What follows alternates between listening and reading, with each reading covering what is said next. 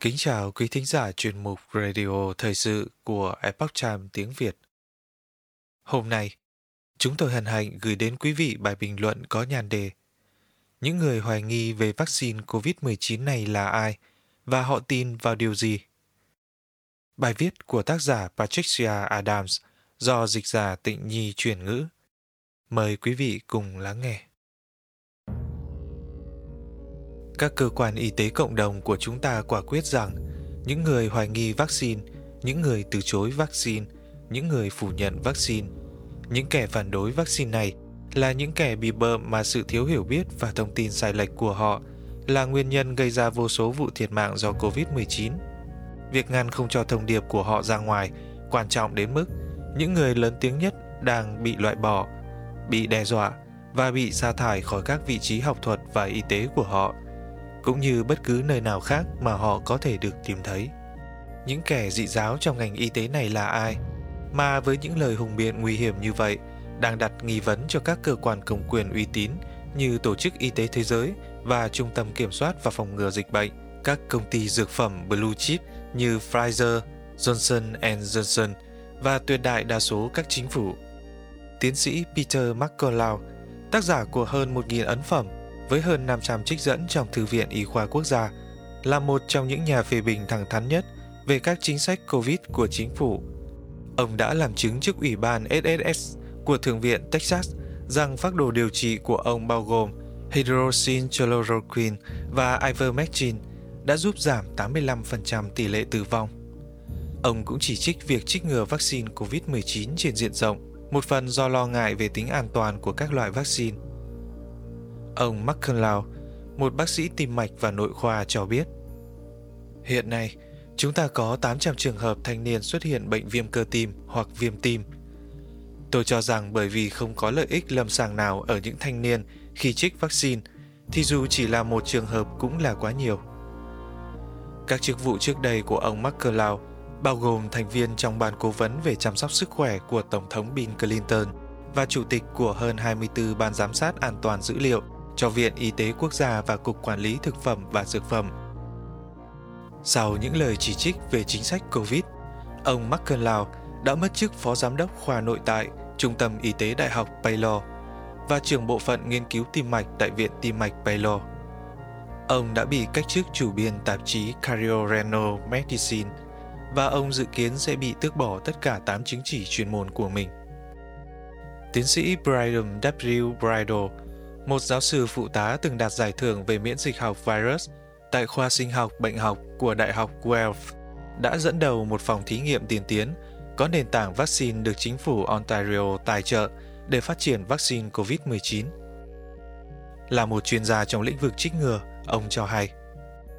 Có rất nhiều tài liệu khoa học chứng minh rằng miễn dịch có được một cách tự nhiên chống lại SARS-CoV-2 có khả năng vượt trội hơn so với miễn dịch có được bằng cách trích ngừa. Ông nói thêm rằng, nghiên cứu từ ba nhóm độc lập hiện đã chứng minh rằng những người có khả năng miễn dịch có được một cách tự nhiên gặp tác dụng phụ nghiêm trọng hơn do vaccine COVID-19 so với những người chưa có miễn dịch trước khi trích ngừa. Nói cách khác, đối với những người có khả năng miễn dịch tự nhiên, việc trích ngừa không những không cần thiết mà còn khiến họ có nguy cơ bị tổn hại cao hơn. Khi biết được điều này, không nên bắt buộc người dân phải trích vaccine COVID-19. Ông Brider, người có khả năng miễn dịch tự nhiên nhưng hiện bị cấm vào khuôn viên trường đại học vì không tuân thủ quy định về vaccine của trường, cho rằng nơi làm việc của ông đã trở thành một môi trường độc hại, nơi mà sự bắt nạt, sách nhiễu và thù ghét chống lại tôi đang diễn ra không ngớt, và cho biết cuộc sống của ông đã bị hủy hoại. Tiến sĩ Robert Malone, người phát minh ra vaccine mRNA khi làm việc tại Viện SARS vào năm 1988, cũng là người phát minh ra vaccine DNA. Ông có khoảng 100 ấn phẩm được bình duyệt cùng các bản tóm tắt được xuất bản và 11.477 trích dẫn từ các ấn phẩm được bình duyệt của mình. Ông Merlin tin rằng, đối với những quần thể có nguy cơ cao, thì tỷ lệ rủi ro, lợi ích của vaccine Hoa Kỳ dường như có ý nghĩa.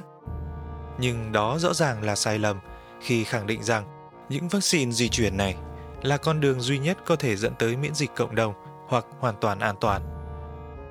Ông Malone, người hiện bị cho là đối tượng của các mối đe dọa tính mạng, đã trở thành một trong những nhà khoa học bị phỉ báng nhất trên thế giới. Thành tích của ông bị phủ nhận trên các tạp chí như The Atlantic, cũng như trên khắp các hãng thông tấn chính thống và mạng xã hội. Những người khác cũng bị dèm pha trên các hãng thông tấn chính thống và mạng xã hội, gồm có tiến sĩ Jay Bhattacharya, giáo sư tại trường y Đại học Stanford, người nói rằng trích ngừa COVID-19 nên là một vấn đề sức khỏe cá nhân và rằng không có lý do sức khỏe cộng đồng nào cho quy định bắt buộc này.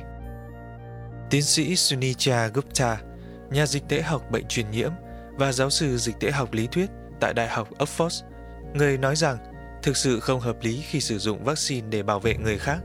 Điểm mấu chốt là những loại vaccine này không ngăn ngừa sự lây nhiễm.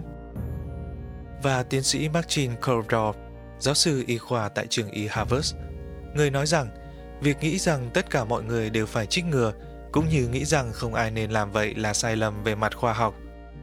Vaccine COVID rất quan trọng đối với những người lớn tuổi, có nguy cơ cao và những người chăm sóc họ. Những người mà trước đó bị lây nhiễm tự nhiên thì không cần trích ngừa, kể cả trẻ em. Nhiều người nổi tiếng hơn hoài nghi về vaccine COVID-19 đã phải giữ im lặng vì họ sợ bị trừng phạt. Tại Hoa Kỳ, Liên đoàn các hội đồng y tế tiểu bang cảnh báo rằng các bác sĩ tạo ra và truyền bá thông tin sai lệch bất kể ý định hoặc thông tin sai lệch có chủ đích về vaccine COVID-19 đang có nguy cơ bị Hội đồng Y tế tiểu bang kỷ luật, bao gồm cả việc đình chỉ hoặc thu hồi giấy phép y tế của họ. Một lời cảnh báo được các cơ quan cấp phép tiểu bang như cao đẳng bác sĩ và bác sĩ phẫu thuật Ontario lặp đi lặp lại ở Canada. Những người được cho là những kẻ hoài nghi vaccine tiên phong bao gồm một danh sách các nhà khoa học hàng đầu thế giới.